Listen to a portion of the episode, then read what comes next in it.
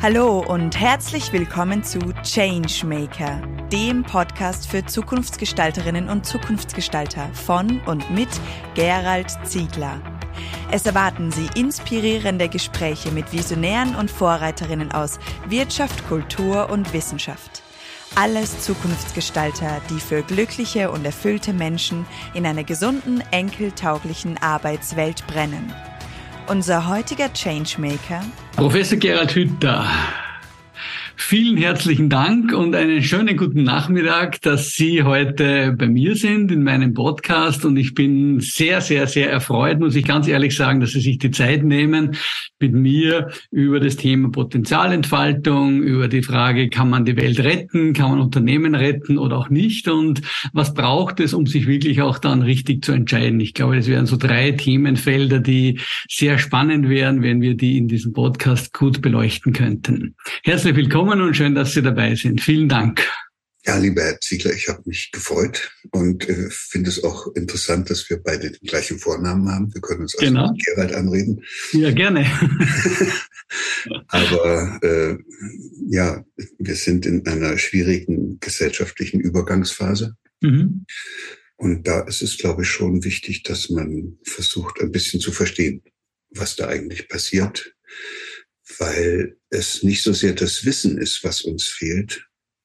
Also Wissen kann man ja überall herkriegen. Und deshalb ist es nett, dass es im Deutschen noch so ein zweites Wort gibt, das heißt begreifen. Mhm. Dann merken Sie schon, das Wissen ist rein kognitiv, das mache ich hier mit dem Cortex irgendwie. Und da ist aber, ich kann etwas wissen und es trotzdem ganz anders machen, weil es mich nicht berührt, weil es nichts mit mir zu tun hat. Mhm. Also Wissen ist irgendwas sehr, was sehr oberflächliches und äh, deshalb können wir das ja auch in unsere digitalen Geräte auslagern, in die Datenbanken. Ja. Äh, interessanter wird's, wenn es darum geht, dass man wirklich etwas begreift. Da haben wir im Deutschen dieses schöne Wort, wo es schon mit den Händen weitergeht. Und das mhm. Allerschönste ist dann eben das, wo es den ganzen Körper erfasst und was wir dann im Deutschen mit diesem wunderbaren Begriff verstehen ausdrücken. Also wenn ich etwas wirklich, wirklich verstanden habe, kann ich nicht so weitermachen wie bisher, weil es mhm. mich als Ganzes erfasst hat. Mhm. So müsste man diese Begrifflichkeiten auch in der Praxis und im Alltag auseinanderhalten. Das machen wir natürlich nicht und damit entsteht eine Sprache, mit der man sich auch ständig missversteht. Mhm. Und was meine Intention ist als Hirnforscher, ist Verständnis zu wecken. Ich will niemandem Wissen beibringen, das interessiert mich nicht weiter. wenn er etwas begreift, finde ich schon ganz gut, aber wenn er es versteht, wäre es toll. Mhm. Das versuchen wir jetzt mal miteinander. Genau, das wollte ich gerade vorschlagen, dass wir es versuchen. Aber vielleicht spulen wir noch ein kleines Stück zurück. Also es ist zwar, ja, dich vorzustellen, denke ich mal, allen nach Athen zu tragen, weil ich glaube, du bist schon sehr, sehr bekannt und bist so ein, ein ich glaube, der bekannteste Gehirnforscher in Deutschland. Und dein Thema ist ja wirklich auch dieses neue Zusammenleben auch wirklich zu verbreiten. Und da bist du ja in sehr vielen Initiativen tätig, auch in schulischen Initiativen. Ich habe übrigens die Jamila Dressel auch schon interviewt, die war erst vor einer Woche bei mir, oder den Peter Spiegel, der ist jetzt letzte Woche veröffentlicht worden in sein Podcast-Interview. Und so gesehen, denke ich, haben wir heute eine gute Ergänzung von diesen Themen. Und ich möchte dich aber ersuchen, vielleicht am Beginn noch für alle Zuhörerinnen und Zuhörer, die deine Themen noch nicht so gut kennen, auch wenn es für dich vielleicht schon eine x-fache Wiederholung ist, mal zu schauen, wieso haben wir uns denn überhaupt so verwickelt in unserem Gehirn im Laufe unserer Entwicklung. Ich denke, da haben wir ja auf der einen Seite ganz viele Fortschritte gemacht im technischen Bereich, aber auf der anderen Seite denke ich, bei uns Menschen haben wir uns auch schon ziemlich stark in unserem Sein verwickelt, wie du auch richtig sagst. Und es ist jetzt einfach Zeit, uns auch zu entwickeln oder ja, aus diesen Verwicklungen herauszuarbeiten. Das ist schon wieder so ein schönes Sprachspiel. Sprachspiel. Genau. Kürzlich hatte ich eine, eine Dame aus einem großen Unternehmen zu so einem Podcast und mhm. habe ich sie gefragt, was machen Sie denn da in dem Unternehmen? Hat sie gesagt, ich bin Personalentwickler. Mhm, mh. Dann habe ich sie gefragt, und aus welchen Verwicklungen wollen Sie Ihre Mitarbeiter befreien? Genau. Und da ist sie vollkommen durcheinander gekommen, weil, nee. weil als, als Entwickler versteht man sich ja als jemand, der den anderen in eine bestimmte gewünschte Form bringt. Mhm. Aber als Entwicklungshelfer wäre man ja jemand, der einem anderen dabei hilft, sich aus den Verwicklungen zu befreien, in die er geraten ist. Also mhm. spannend Und ja, ich bin aber so nicht auf die Welt gekommen, dass ich solche Themen wälze, sondern ich habe eine sehr glückliche Kindheit gehabt, habe dann mich in die Vielfalt des Lebendigen verliebt, habe dann gedacht, oh, dann studierst du Biologie, habe dann mich auch hingesetzt und bin von einem der schlechtesten Schüler dann relativ schnell zu einem der besten geworden. hab dann durfte das dann studieren, das war noch in der damaligen DDR. Mhm. Und habe dann als Biologe äh, versucht zu verstehen, wie das Leben funktioniert. Mhm. Und das hat mich dann dahin gebracht, dass ich gesagt habe, am spannendsten ist, wenn du dich mit dem Hirn befasst. Und bin ich Neurobiologe geworden und habe mhm. dann jahrelang experimentelle Hirnforschung gemacht, wie man das sich so wünscht oder wie man sich mhm. das auch draußen so vorstellt. Ich war dann Experte geworden für serotonerge Präsynapsen. Oh, klingt ziemlich cool. Es klingt cool. Dann gibt es vielleicht 20 auf der ganzen Welt. okay. Die erzählen sich dann alle und schreiben in den Artikeln dann immer, was sie so gefunden haben. Mhm. Dann habe ich aber gemerkt, dass das nicht das war, wofür ich eigentlich angetreten mhm. war. Und, das heißt, da bist du nicht im tiefsten des Lebendigen gewesen. Da war ich in einer Sackgasse gelandet. also jedenfalls in einem sehr tiefen Loch, wo man auch kaum noch das helle Tageslicht gesehen hat. Okay. Dann habe ich gedacht, okay, das, da musst du jetzt irgendwie raus. Und, und das, und ich hatte auch Glück, ich bin in eine Zeit hineingeboren worden und äh, als Hirnforscher tätig gewesen, als sich da so ein riesiger Paradigmenwechsel abgespielt hat. Mhm. Der ist ja bis heute den meisten noch gar nicht so richtig klar, weil ja immer die alten Narrative aus dem vorigen Jahrhundert hier weiter umgeschleppt werden. Also das Gehirn wird nicht durch genetische Programme zusammengebaut. Mhm. Es gibt überhaupt niemanden, der dieses Hirn in irgendeiner Weise zusammenbaut, sondern das ist ein sich selbst organisierender Prozess. Mhm. Im Grunde genommen wie bei einem Unternehmen wenn der Unternehmer nicht mit einer festen Vorstellung dran geht und es äh, gleich ganz genau von Anfang an weiß, wie das werden soll. Mhm. Wenn er das nicht macht, ist es wahrscheinlicher, dass sich das Unternehmen unterwegs erst herausbildet, dass sich dann verschiedene Abteilungen bilden und das ist ein sich selbst organisierender Prozess. Wunderbar. Und so ist es auch mit dem Hirn. Ne? Mhm. Die Vernetzungen im Hirn sind nicht festgelegt, sondern die sind zeitlebens umbaubar. Und das hat eine riesige Konsequenz für uns Menschen, nämlich das bedeutet, damit es umbaubar ist, darf nichts festgelegt sein. Und das mhm. ist der Grund dafür, dass sich unsere festen Verschaltungen, die dann unsere Triebe und Instinkte steuern, schon seit der Urzeit von den Primaten allmählich aufgelöst haben. Das heißt, unser Verhalten wird nicht mehr wie bei Tieren durch Triebe und Instinkte gelenkt, sondern, ja, und jetzt kommt, wodurch denn eigentlich? Und die Antwort heißt durch die Vorstellung die mhm. wir im Laufe unseres Lebens aus den Erfahrungen, die wir in diesem Leben bis dahin gemacht haben, ableiten. Manche Vorstellungen übernehmen wir von anderen. Wir sind also in, auf, eine, auf eine fast prosaische Weise Suchende in dieser Welt. Mhm. Wenn wir ehrlich sind, weiß keiner, wie es geht. Wir müssen ja. es ausprobieren das geht leichter, wenn man sich mit anderen gemeinsam auf den Weg macht. Aber das, selbst das schützt einen nicht davor, dass man sich als Einzelner und manchmal sogar als Gemeinschaft, manchmal sogar als ganze Gesellschaft hoffnungslos verirrt. Mhm. Das kennen wir alle. Und das ist dann die frohe Botschaft, die dann kommt. Und wir wollen ja hier keine Angstmacherei machen, dass mhm. man sich dauernd nur verirrt. Äh, man kann sich verirren, aber man kann auch wieder rausfinden. Mhm. Und dann ändert sich das Hirn dabei eben auch. Das heißt, wenn es zeitlebens umbaubar ist, darf man unterwegs auch mal in die Irre gehen. Man muss nur rechtzeitig merken, bevor man umgekommen ist, mhm. dass das eine Sackgasse gewesen ist und dann muss man die Kurve kriegen. Mhm. Das, äh, manche Menschen sind so überzeugt von ihren einmal hergeleiteten Vorstellungen, dass die dann nicht in der Lage sind, die Kurve zu kriegen. Mhm. Das ist beeindruckend. Menschen können sich auch über Triebe und Instinkte hinwegsetzen. Menschen können sich sogar selbst töten, weil sie die Vorstellung haben, dass ihr Leben ohne diese Partnerin, die sie da jetzt verloren haben, keinen Sinn mehr macht. Mhm. Das kann kein Tier. Mhm. Da sieht man, wie stark wir von unseren Vorstellungen geleitet sind. Mhm. Und, mhm. äh, und diese Vorstellungen leiten wir ab aus den Erfahrungen, die wir machen. Und was im Hirn verankert wird, sind aber nicht die Probleme, die man hat, sondern die Lösungen. Und das ist mhm. auch wichtig. So was soll ich mir die ganzen Probleme merken? Mhm. Mhm. Obwohl wir ständig uns nur unterhalten über die vielen Probleme, die wir gehabt haben. Und dabei aber vergessen uns zu fragen, ja und, was hast du denn für eine Lösung gehabt? Und dein mhm. Hat dich geschlagen, wie sah denn deine Lösung aus? Ja. Und dann kommt plötzlich raus, kann sein, dass wenn man als Junge bei einem Vater groß wird, der einen schlägt, hat man natürlich ein heftiges Problem. Und dann muss man eine Lösung suchen. Und welche Lösung läge näher, als die, sich genau an dem für sein weiteres Leben zu orientieren, der erfolgreich mit einer bestimmten Verhaltensweise vorankommt? Mhm.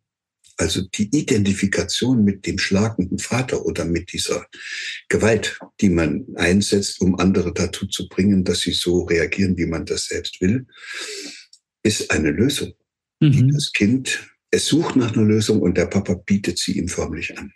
Und das mhm. geht uns allen so, nicht nur mit diesem furchtbaren Beispiel des Schlagens, auch, dass, dass es im Leben immer darauf ankommt, immer schön alles ordentlich zu machen, dass es immer darauf ankommt, die Erwartungen der anderen zu erfüllen, mhm. dass man alles unter Kontrolle haben muss, mhm.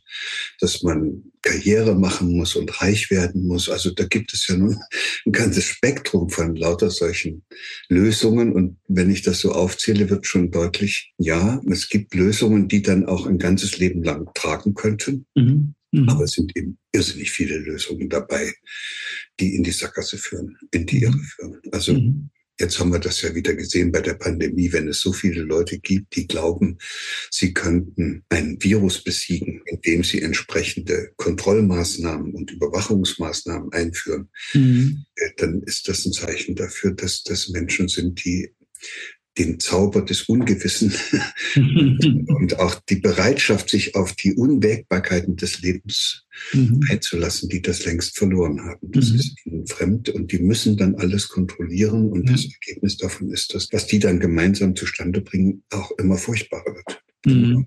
Kontrollierter, immer auch in der Firma, wenn Sie einmal anfangen zu kontrollieren, am Ende haben Sie Überwachungskameras auf dem Klo, um zu messen, ja. die dort zubringen.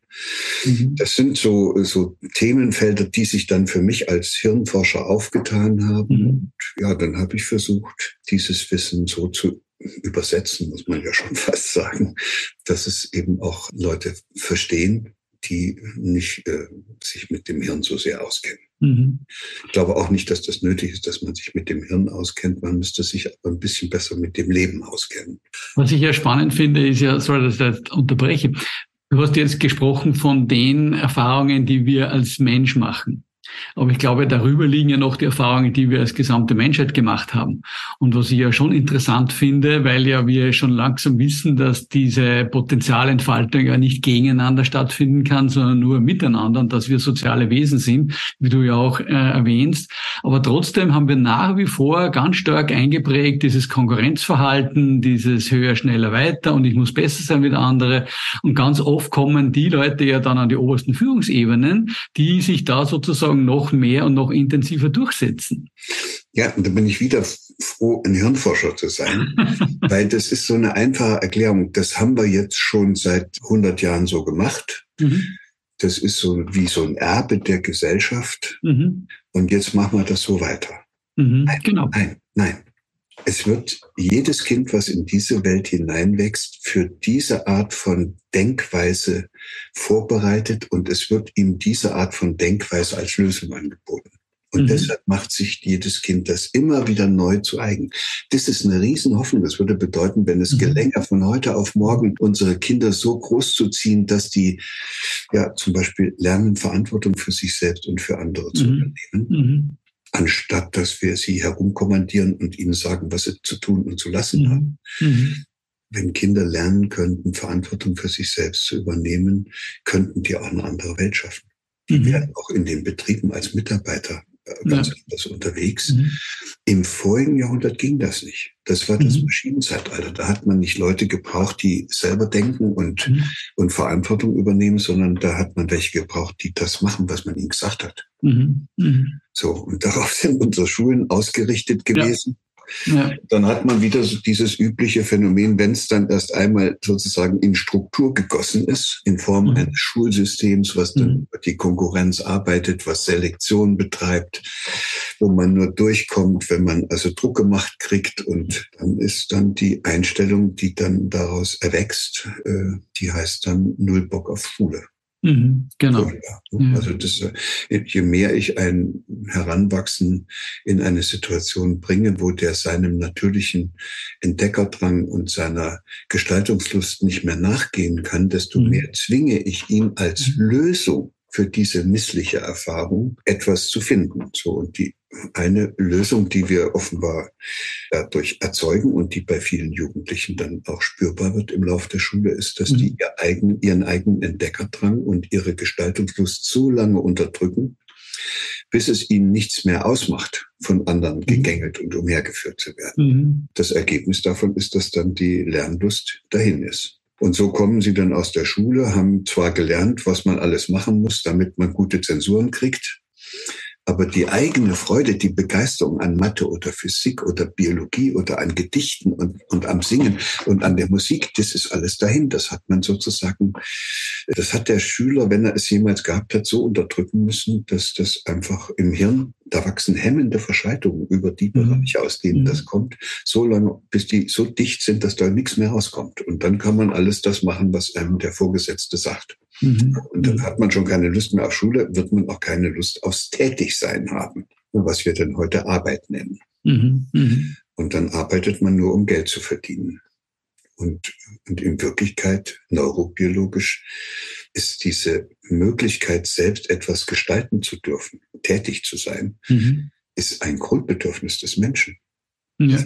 Die, wenn jemand nur für Geld arbeitet, ist das ein Zeichen dafür, dass der sein Bedürfnis als freier Mensch etwas gestalten mhm. zu wollen, so lange unterdrückt hat, dass nichts mehr weiter übrig geblieben ist als diese Art von Pflichterfüller oder diese Art von Vorstellungen, man würde mhm. nur arbeiten, damit man Geld mhm. verdient. Und dann mhm. ist alles andere, was dann kommt, ist eine Haltung geworden. Mhm. Dann ist alles andere, was dann kommt, immer davon abhängig. Und so wird ja dann auch gefragt, wie viel gibt's dafür? Und dann haben sie eine Situation geschaffen, wo sie dann Mitarbeiter haben, die machen mit, solange es genug Incentives gibt.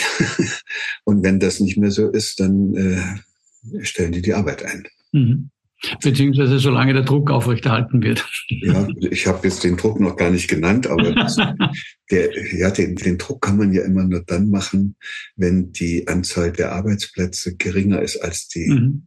Anzahl der Bewerber. Und jetzt mhm. im Augenblick ja sowas, das nennt man Fachkräftemangel, da genau. dreht sich das um und dann fällt ja. das Druckmittel weg. Mhm. mhm. Ich drohe dir mit Entlassung und dann ja. muss man es mit dem Belohnungs äh, versuchen. versuchen. Und ja, und als Hirnforscher kann ich nur sagen, macht mal ruhig weiter so. Das sind Abrichtungsmethoden, die da mhm. eingesetzt werden mit mhm. Belohnung oder Dressur. Man macht den Mitarbeiter zum Objekt mhm. seiner Vorstellungen, seiner Absichten, seiner Ziele, dann auch noch seiner Belehrungen und auch noch seiner Bewertungen und am Ende mhm. auch seiner Maßnahmen.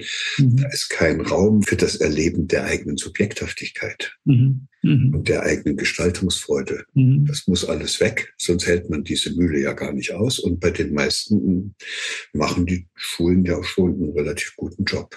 Also mhm. sagen, die liefern da heran, also junge Erwachsene, die hätten wunderbar ins vorige Jahrhundert gepasst. Mhm. Aber heute äh, braucht man eigentlich Menschen, die gelernt haben, einfach nur lustlos das zu machen, was ihnen gesagt wird und damit viel Geld dann vielleicht verdient wird oder Karriere gemacht wird, die sich mhm. immer nur nach anderen richten, die braucht heute, glaube ich, in modernen Unternehmen niemand mehr. Mhm. Nee. Äh, man würde Leute brauchen, die mitdenken, die sich für mhm. das Ganze verantwortlich mhm. fühlen, die auch selbst dort was gestalten, was einbringen, Kreativität, mhm. die Fähigkeit im Team mit anderen nach Lösungen zu suchen, also auch mit Dienstleistern und, und Kunden und, und, und Lieferanten äh, so umzugehen, dass die, dass die auch gerne mit dem Unternehmen zusammenarbeiten. Das ist ja mhm. alles, sind ja alles Fähigkeiten, die ein, ein Mensch äh, nicht erlernen kann. Das ist ja immer Ausdruck einer bestimmten Haltung. Haltung, ja.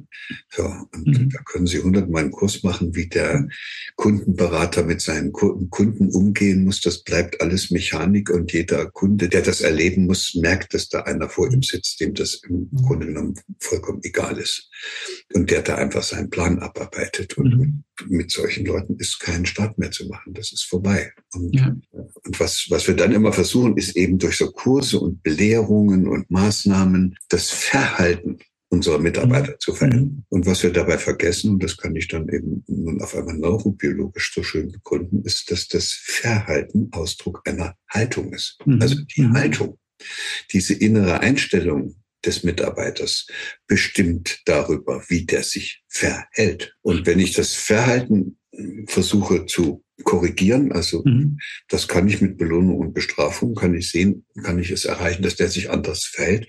Aber mhm. die Haltung, die darunter, die hat er ja noch nicht geändert. Mhm. Und wenn ich mit meinen Belohnungen aufhöre, fällt er wieder zurück genau. in die alte Haltung und das damit mhm. einhergehende Verhalten. Mhm.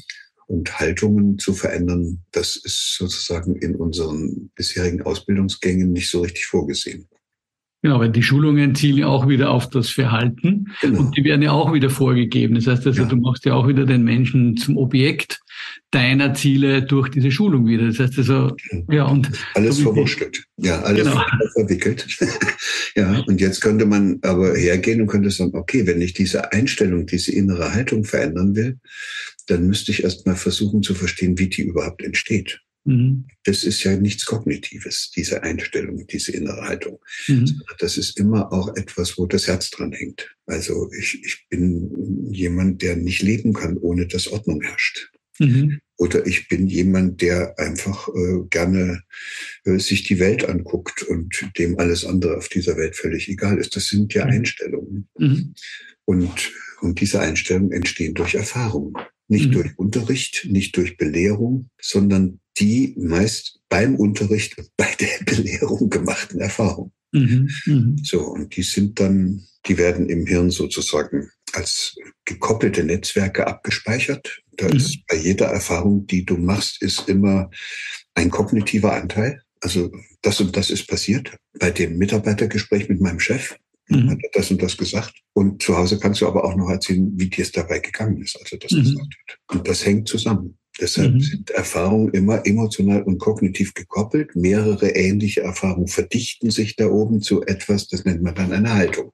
Mhm. Eine Meta-Erfahrung sozusagen. Mhm. So, und die kannst du jetzt nicht ändern, indem du auf den einredest. Das ist ja dann, dann erreichst du nur den kognitiven Ast. Mhm.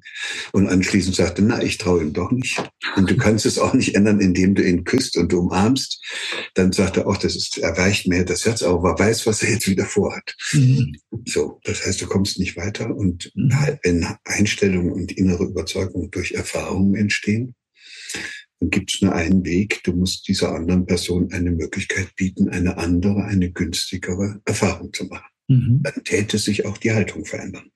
Das heißt, die, die Möglichkeit, Menschen äh, zu, zu verändern, jetzt unter Anführungszeichen, wäre, ihnen eine andere Erfahrung anzubieten. Oder du kannst sie niemals ändern. Ja, du musst dich damit abfinden, dass du sie nicht verändern kannst. Du kannst sie abrichten und dressieren, aber das ist ja keine Veränderung, das ist nur genau. recht gebogen.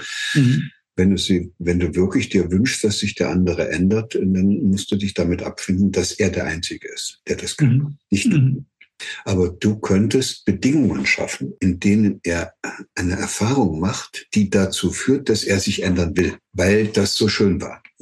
Also einer, der nie gerne mit anderen zusammengearbeitet hat und dann plötzlich erleben darf, wie schön das ist, mit anderen Menschen im Chor zu singen, könnte zu der Auffassung kommen, dass das doch eigentlich was Tolles ist, mit anderen gemeinsam was zu machen. Und äh, dann könnte er vielleicht noch andere Erfahrungen machen, wo er das Gleiche erlebt. Und am Ende geht er dann in die Firma und freut sich darüber, dass er andere Mitarbeiter hat, mit denen er gemeinsam arbeiten kann, mhm. tätig mhm. sein kann, kreativ mhm. sein kann in ko-kreativen Prozessen Probleme lösen mhm. kann, die man alleine sowieso nicht lösen kann. So, aber du musst das eben, musst, musst ihm diese neue Erfahrung ermöglichen. So, und die kann man nicht, äh, die kann man nicht machen. So, mhm. das, was du kannst, und das ist immer das, was uns so schwer fällt, ist, du kannst die andere Person eben einladen und ermutigen und inspirieren, diese neue Erfahrung, also sich wenigstens mal darauf einzulassen. Mhm. Und mal zu gucken. Vielleicht ist es so, wie ich das eben mit dem Chor beschrieben habe. Mhm. Da merkst du auch, wie, wie subtil das ist. Das, ich habe das Beispiel ja absichtlich gewählt, weil es kommt ja kein Chef darauf, einen teamunfähigen Mitarbeiter in Chor zu schicken. Mhm. Aber das wäre die Einladung. Die ist mhm. sicherlich hilfreicher, als wenn der ihn zu einem Seminar schickt, wo man Teamarbeit lernen soll. Das heißt, die Führungskraft muss sich mehr als Ermöglicher verstehen und in die Haltung des Ermöglichers gehen, des Einladenden, des Ermutigens und des Inspirierenden letztendlich. Ja, jedenfalls dann, wenn er Mitarbeiter möchte, die selber denken. Wenn er andere braucht, die einfach das ausführen, was er tut, mhm. dann muss er die Peitsche nehmen und das Zuckerbrot und so weitermachen, wie die meisten mhm. im folgenden Jahrhundert ja auch gearbeitet haben. Ja, wobei ich das Glück habe, dass ich mit vielen Unternehmern zusammenarbeiten darf, die das schon erkannt haben, dass es etwas Neues braucht, die aber noch eben auf der Suche sind, wie kann ich wirklich vorgehen zwischen den doch äußeren Rahmenbedingungen, die es nach wie vor gibt. Die Banken wollen Erträge wirtschaften oder wollen, wollen Ergebnisse sehen. Andere Stakeholder wollen Ziele sehen und Ergebnisse sehen und wollen Geld sehen. Und da hier diesen Weg zu finden, wie kann ich die Gestaltungs Potenziale der Menschen fördern, dass wir letztendlich auch dann neue Ideen kreieren und dass wir auch neue ja, Produkte auf den Markt bringen oder Leistungen anbieten oder wie auch immer. Der Unternehmer oder die Führungskraft muss ja selbst einer sein, der etwas entscheiden kann. Mhm. Der, der irgendwie auch den Rücken frei hat, der mhm. Spielräume hat. Genau. Und wenn in einer Firma so viel Druck gemacht wird, dass gar kein Spielraum mehr da ist, gibt er das nach unten durch. Ist doch mhm. Dann kann er das auch nicht. Dann ist es auch von dem zu viel verlangt, die Mitarbeiter einzuladen. Dann ist mhm. es besser, man gibt ihm eine scharfe Peitsche und ordentliche Incentives, damit er die Mitarbeiter mit Belohnung und Bestrafen Bestrafung dorthin treiben kann, mhm. wo das nächste, wo die nächsten Quartalszahlen zu erreichen sind. Mhm. Wenn man so unterwegs ist, dass man kurzfristige Lösungen mhm. braucht, ist geht's nicht. Aber, mhm. das wollte ich ja am Anfang schon sagen, diese kurzfristigen Lösungen, die man findet, sind immer Sackgassen. Ja. Weil sie langfristig Schaden erzeugen. Und deshalb wäre es schon gut, sich gelegentlich zu überlegen, ob man jetzt wirklich die kurzfristige mhm. Lösung mhm. will und auch einsetzen will oder ob es nicht besser wäre, im Sinne des Unternehmens und des langfristigen Erfolgs des Unternehmens dann mhm. etwas längerfristig das Ganze zu betrachten. Das ist natürlich bei Unternehmer oder eigentümergeführten Unternehmen, die ich zum Glück viele begleiten darf, leichter, weil die haben längere Perspektiven. Die haben nicht Quartalszahlen, sondern die denken in zehn Jahresrhythmen für Generationen, sie vorzusorgen. Das ist auch deren Vorteil. Ja. Ich glaube, dass die eigentliche Innovationskraft ja aus diesem Bereich kommt. Mhm. Und äh, das unterscheidet sich ja diametral von jemandem, der da der Chef eines äh, DAX-geführten Aktienunternehmens ja. ist. Der ist eigentlich gar kein Entscheider, das ist ein Ausführer. Mhm. Der hat mhm. auch nichts zu entscheiden. Der muss sich, der muss diese Quartalszahlen erreichen, sonst fliegt er raus. Genau. Und das, wie die Führungskräfte so unterwegs sind und welchen Druck die haben, das wird natürlich das ganze Unternehmen mhm. bestimmen. Mhm. Bis, das bis zum Hausmeister unten hin. Ja. Und das sieht man dann ja auch. Also ein Kollege, ein Berater hat mir mal gesagt, er kommt in die Firma rein und unten an dem Rezeptionstisch braucht er nur einmal mit den Leuten zwei Worte zu reden und dann weiß er, was da für ein Betriebsklima in der Bude herrscht. Genau. ich habe vor kurzem einen Eigentümer interviewt, äh, der auch erzählt hat, ich komme in die Firma rein und ich weiß, ob die Firma noch lebt oder schon tot ist. ja, Genau. Das ist genau der Punkt. Und das, das ist aber dann eben von oben nach unten durchgängig. Das ist, das ist nicht immer nur eine einzelne Abteilung, die nicht funktioniert, sondern ja, wie das im Deutschen so heißt, der Fisch beginnt vom Kopf her zu stinken. Nicht etwas, was sich leider oder ja, was sich immer wieder wiederholt. Ja, aber jetzt haben wir ja gesagt, dass sich jeder Mensch nur für sich selbst verändern kann und er muss eine Entscheidung treffen. Und wir haben im Vorgespräch ja auch noch einmal herausgearbeitet, ist es wirklich eine Entscheidung oder ist es ein Entschluss?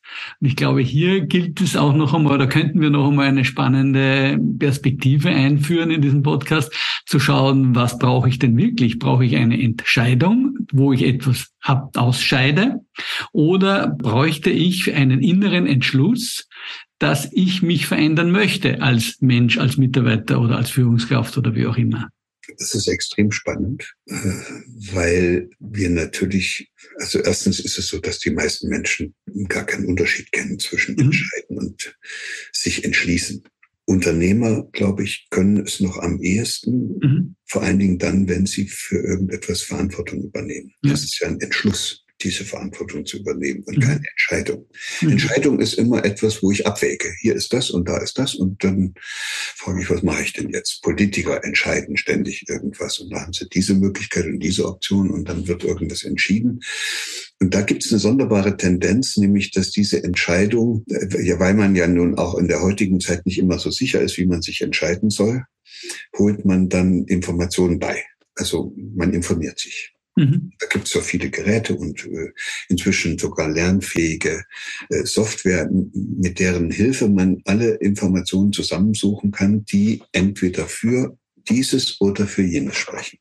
Ja, dann kann man sich auch noch Berater holen und Experten, die ihre Sülze auch noch mit dazu tun. Und dann äh, hat man sozusagen irgendwann einen Zustand, wenn man das zu Ende denkt, wo wirklich die Geräte so gut sind und die Experten so gut sind, dass die einem klipp und klar sagen, so geht's. Das ist das Richtige und das ist das Falsche. Mhm. So, und das ist ein Punkt, wo man dann ehrlich zugeben muss, auch als Unternehmer, jetzt treffe ich gar keine Entscheidung mehr. Jetzt folge mhm. ich nur noch einem Algorithmus oder einem, einem Experten, von dem ich äh, überzeugt bin, dass der das Richtige macht. Mhm. Und so fallen heute und so werden heute auch in der Politik Entscheidungen getroffen.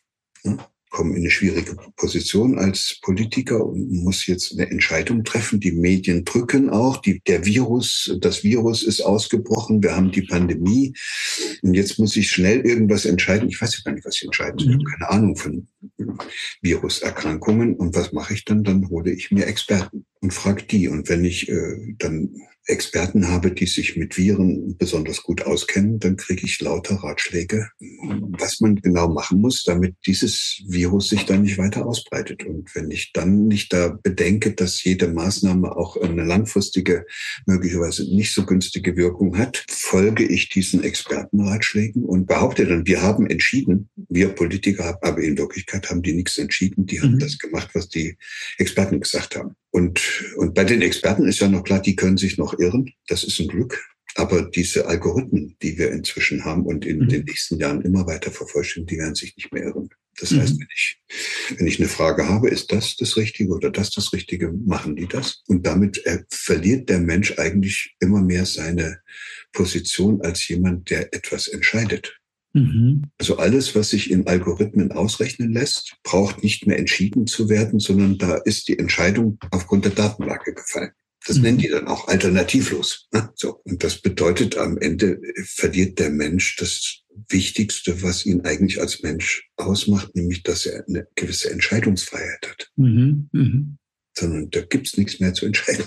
Und deshalb finde ich es so spannend, dass wir im Deutschen noch einen anderen Begriff haben. Mhm. Also äh, es gibt ja auch Entscheidungen, die sind so komplex, dass die keinen Taschenrechner und auch keinen Supercomputer ausrechnen. KI. Ja, das ist so eine Entscheidung, möchte ich mit diesen anderen Menschen, mit dieser anderen Frau, mit diesem anderen Mann mein Leben teilen. Mhm. Äh, wofür möchte ich mich in meinem Leben einsetzen? Wofür mhm. möchte ich das mir geschenkte Leben einbringen? Welche Talente und Begabungen möchte ich äh, zur Entfaltung bringen? Das, da kann man hundertmal so einen Rechner fragen. Das wird er nicht entscheiden können, weil das mhm. hängt ja total von mir ab. Deshalb, es gibt nicht objektivierbare äh, Fragestellungen, die kann nur die betreffende Person klären. Und da gibt's auch keine Alternative. Also wenn, wenn ich mich jetzt für diese Frau entscheide, dann kann ich mich nicht im halben Jahr für eine andere entscheiden.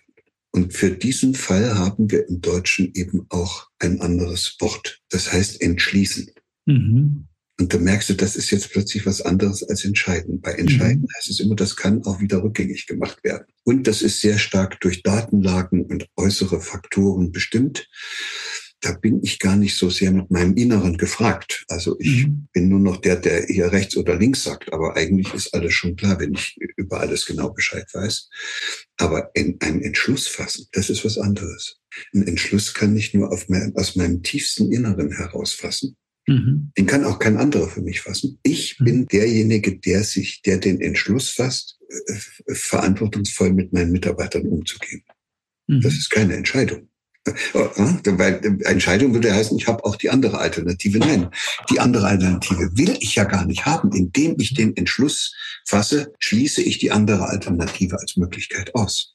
Und das ist etwas, das hat riesige Konsequenzen, wenn man das zu Ende denkt weil das bedeutet, dass wir als Menschen dadurch, dass wir in der Lage sind, uns zu etwas zu entschließen, mhm. uns über alle objektiven Gegebenheiten hinwegsetzen können. Mhm. Ich kann diese Frau zu meiner Frau nehmen, obwohl alle anderen sagen, die ist blöd und die sieht nicht gut aus. Mhm. Es ist mein Entschluss. Mhm. Nicht meine Entscheidung, mein Entschluss. Da, wenn du das weiterdenkst, dann heißt es, du kannst dich zum Beispiel entschließen, freundlich mit deinen Mitarbeitern umzugehen. Das genau. ist ein Entschluss, keine Entscheidung. Mhm. Das ist, dann machst du das auch und du kommst auch nicht wieder runter von dem Ding, weil es entspricht einem inneren Idealbild von dir, an dem mhm. du das ausrichtest. So einer möchtest du sein. Mhm. Ich kann mich entschließen, alles dafür zu tun, dass ich meine eigene Würde nicht verletze. Das ist ein Entschluss.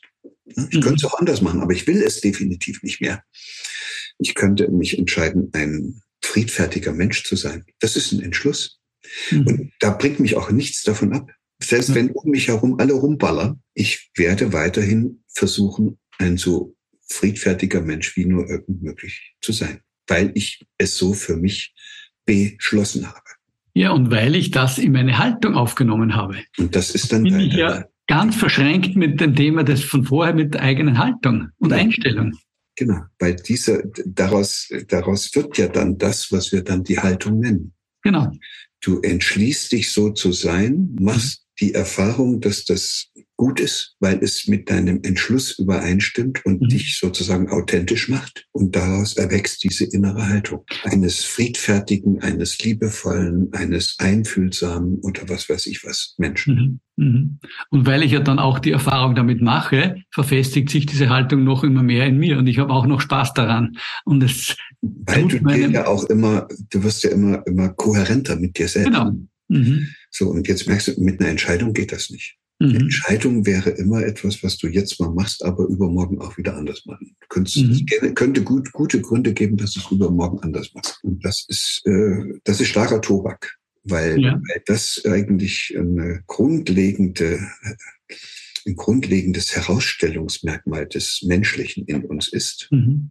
was uns auch niemals durch äh, künstliche Intelligenzen abgejagt mhm. werden kann. Also diese künstlichen Intelligenzen, die können ja die kognitiven Fähigkeiten, auf die wir mal so stolz waren, das sind die eigentlich viel besser schon längst. Die können eben keinen Entschluss fassen. Mhm. Das können, mhm. nicht. Die können nur mhm. entscheiden. Ja, und die entscheiden aufgrund der Datenlage, die irgendwie von irgendjemandem eingespeist worden ist. Und in, genau genommen entscheiden sie auch nicht, sie rechnen. Ja. Es ist nackte Kalkulation. Und dann, mhm. dann spätestens an der Stelle merkt man, dass der Begriff entscheiden eine rein kognitive Ebene ist, mhm. die nichts mit uns zu tun hat. Und deshalb wäre es schön, wenn wir mit diesem Gespräch ein bisschen zum Nachdenken mhm. anregen könnten. Mhm. Das der eine oder andere sich mal fragt, ob er sich in seinem Leben auch schon mal äh, zu etwas entschlossen hat. Mhm. Mhm. Entschieden hat sich jeder schon tausendmal, wo er zumindest geglaubt hat, er hätte sich entschieden. Ja. In Wirklichkeit ist auch nur der Datenlage nachgerannt. Aber ob er sich zu etwas entschlossen hat, ja, für mich hat das auch eine andere Verbindlichkeit. Also ich spüre eine andere Verbindlichkeit in diesem Begriff. Natürlich, weil du das selbst für dich gemacht hast. Du genau. hast es nicht für andere gemacht, mhm. nicht aus objektiven Ursachen Gründen, sondern mhm. aus deiner ganzen Subjekthaftigkeit heraus. Mhm.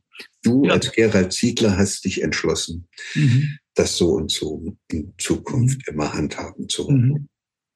Und da sind wir auch bei der eigenen Frage, was sind so meine Bedürfnisse, was ist so meines, was ist so mein Sein und wer will ich sein? Genau das, was du jetzt gerade angesprochen hast. Da bin ich natürlich ganz nahe bei mir und da bin ich nicht im Außen bei den anderen, um zu gefallen oder um irgendetwas zu tun, sondern ja. bin bei mir, um mir zu gefallen sozusagen oder mein damit, Leben zu leben, meine Bedürfnisse zu erkennen. Genau, und damit bist du auch nicht mehr verführbar. Ja. Ne, das, wenn du nur eine Entscheidung getroffen hast, da können immer mhm. Leute kommen mit anderen Argumenten, dann merkst du, war eine falsche Entscheidung, muss anders mhm. machen. Aber ein Entschluss, den du für dich persönlich mhm. gefasst hast, nach reiflicher Überlegung und tiefer Introspektion, mhm. Den wird ja keiner wieder ausreden können, weil mhm. das ist ein Weg, den du gehst.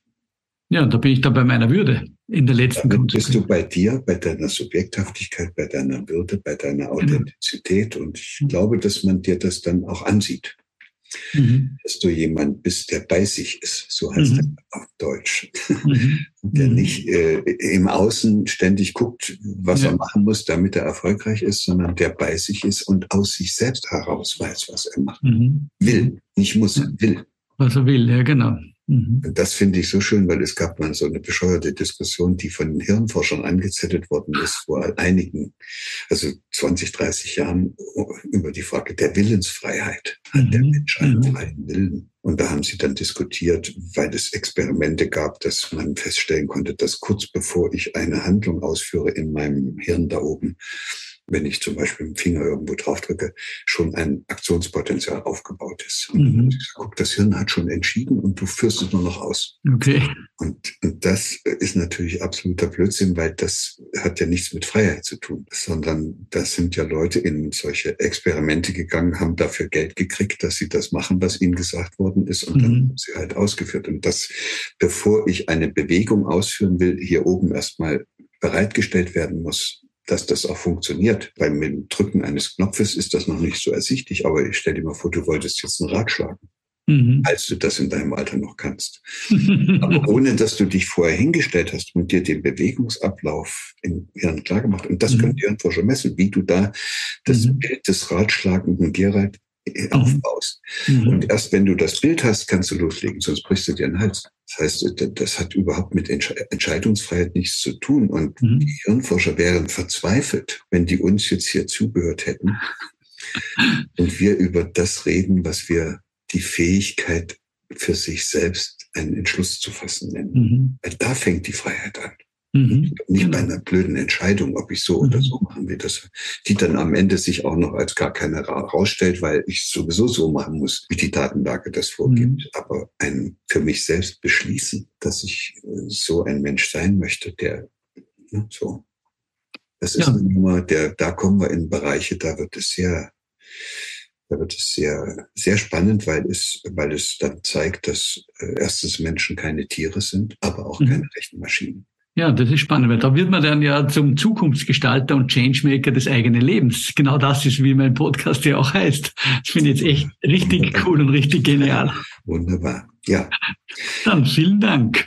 Vielleicht kannst du zum Abschluss noch ein oder zwei Tipps an Zuhörerinnen und Zuhörer geben, wenn die jetzt sozusagen da angestachelt worden sind, über diese Dinge noch weiter nachzudenken, hast du da irgendetwas noch Konkretes, wie sie diese Gedanken noch für sich selbst fortsetzen könnten oder was sie konkret tun können? Du ahnst schon, dass ich nicht jemand bin, der anderen Leuten Ratschläge gibt. sind auch Schläge. Und sie damit zum Objekt meiner ja. Klugscheißerei mache. Nein, ich, also, aber, aber wenn wir das nochmal Revue passieren lassen, was wir mhm. da eben gesagt haben, ja. dann bedeutet das ja, dass ich in meinem Leben versuchen muss, in mich hineinzuhören, in mich hineinzuspüren, damit ich rauskriege, welche wahrhaftigen Bedürfnisse in mir schlummern. Und falls ich auf einen Weg geraten bin, wo ich diese Bedürfnisse angefangen habe zu unterdrücken, damit ich mhm. optimal funktioniere, dann bin ich auf einem Irrweg angekommen und bin dabei, mich immer stärker in dieser Weise zu verwickeln. Und wenn es mir dann nicht gelingt, mich aus diesen Verwicklungen zu befreien, und den meisten gelingt das eben leider nicht, mhm. dann bin ich jemand, der andere Leute auch nur verwickeln kann. Also bevor ich über meine Mitarbeiter mich ärgere, muss ich mich erstmal fragen, wie verwickelt ich selber bin mhm. und wie ich aus diesen Verwicklungen herausfinde. Und da kommen wir wieder mit in diesem Bereich, wo wir eben mit dem Entschluss ja. waren. Ich kann ja nur mich selber erden und mich finden, indem ich in mich hineinspüre. Mhm. Und das kann ich nur, wenn ich liebevoll mit mir selbst umgehe. Mhm. Wenn ich mich selbst als Trottel verurteile, mich für zu doof halte, mhm. dauernd an mir selber herumkritisiere und mich selber zum Objekt meiner eigenen Bewertung mache, ist aus die Maus. Und wenn ich la lauter fremd Entscheidungshilfen folge und dann also etwas esse, was mir gar nicht gut tut, mit Leuten essen gehe, die mir nicht gut tun, an Orten esse, die mir nicht gut tun. Oder mhm. abends vor dem Gerät äh, sitze und mir ein Zeug angucke, was mir nicht gut tut, ja. dann könnte ich auch einfach sagen, das möchte ich nicht. Ich könnte mich entschließen, zu sagen, ich schalte das jetzt mal ab. Ja. Und dann entsteht eine wunderbare Situation, nämlich, dass du erlebst, dass du jetzt wieder Gestalter deines eigenen mhm. Lebens bist. Mhm. Du kommst in deine Gestaltungskraft zurück. Mhm. Mhm. Und weil du dich auch ein wenig nach deinen eigenen Bedürfnissen erkundigt hast, bist du jetzt auch wieder stärker mit dir und deinem eigenen Körper verbunden. Mhm, mh. Und damit sind die beiden Grundbedürfnisse, mit denen du schon auf die Welt gekommen bist, das nach Verbundenheit und mhm. das nach eigenen Gestaltungsmöglichkeiten, die sind auf mhm. einmal gestillt. Mhm. Und wenn die Grundbedürfnisse gestillt sind, bist du kein Bedürftiger mehr. Mhm, mh. Und wenn du kein Bedürftiger mehr bist, dann brauchst du auch nicht ständig andere Leute, die dir aus deiner Bedürftigkeit heraushelfen. Mhm. mhm. Auch nicht als Chef, der dann gerne andere Leute braucht, die ihn bewundern oder die ihm Respekt zollen oder die auf ihn hören und ihm gehorchen. Mhm. So, also bedürftige Menschen sind, glaube ich, diejenigen, die in Zukunft keine großen Chancen mehr auf diesem Planeten haben. Mhm. Wenn du dich aber mit deinen Bedürfnissen verbindest und wieder Gestalter deines eigenen Lebens, zunächst erstmal deines eigenen Lebens mhm. liebevoll zu dir selbst, dann bist du auch automatisch liebevoll zu anderen. Ja. Und dann brauchst du andere Leute nicht mehr. Das, also, sich um sich selber kümmern kann man am besten allein. Das hat mit Egoismus gar nichts zu tun. Mhm. Und das führt dann dazu, dass du nicht mehr ständig was von anderen Menschen haben willst. Also mhm. Wunderung, Anerkennung, Unterwerfung, mhm. was auch alles sondern dann bist du jemand geworden, der nicht mehr bedürftig ist und der deshalb anderen Menschen was schenken kann. Und das ja. ist aus meiner Sicht die Führungspersönlichkeit der Zukunft. Mhm, mh. Nicht jemand, der die Mitarbeiter braucht, um seine eigene Bedürftigkeit abzuarbeiten, sondern der bei sich ist, der sich entschlossen hat, seine eigene Würde nicht zu verletzen und mhm. Chef zu sein, der alles daran setzt, dass sich seine Mitarbeiter entfalten können. Ja, das wäre Zukunftsmusik. Ja, wunderbar. Arbeiten wir gemeinsam an dieser Vision, an diesem Zukunftsbild. Und ich denke, ein besseres Schlusswort hätte es ja jetzt nicht geben können. Wir können die frohe Botschaft nur verbreiten. Umsetzen genau. muss es derjenige, der den Entschluss fasst. Ja, aber die Verbreitung, denke ich, dieses Ermutigen, dieses Anregen, dieses Inspirieren, dieses Einladen, denke ich, das ist ein wichtiger Punkt, den wir beide gerne machen würden, oder? Sehr gerne. Hat Sehr mir gerne. Freude gemacht mit dir. Ja, mir auch. Vielen herzlichen Dank für deine spannenden Ausführungen. Es war ein schönes Gespräch. Ich danke dir. Alles danke. Auch Dankeschön. allen, die uns hier jetzt zugehört haben. Ich danke auch. Danke, dass Sie heute beim Changemaker Podcast dabei waren. Mehr Informationen dazu finden Sie in den Show Notes und auf www.thechangemaker.at. Wenn Ihnen diese Folge gefallen hat, dann vergessen Sie nicht, den Podcast zu abonnieren. Wir freuen uns auf Ihre Reaktionen, Gedanken oder Fragen auf podcast at deadchangemaker.at. Oder vielleicht möchten Sie uns auch eine Zukunftsgestalterin empfehlen? Wir wünschen Ihnen eine wunderbare Zeit. Bis bald bei der nächsten Folge des Changemaker.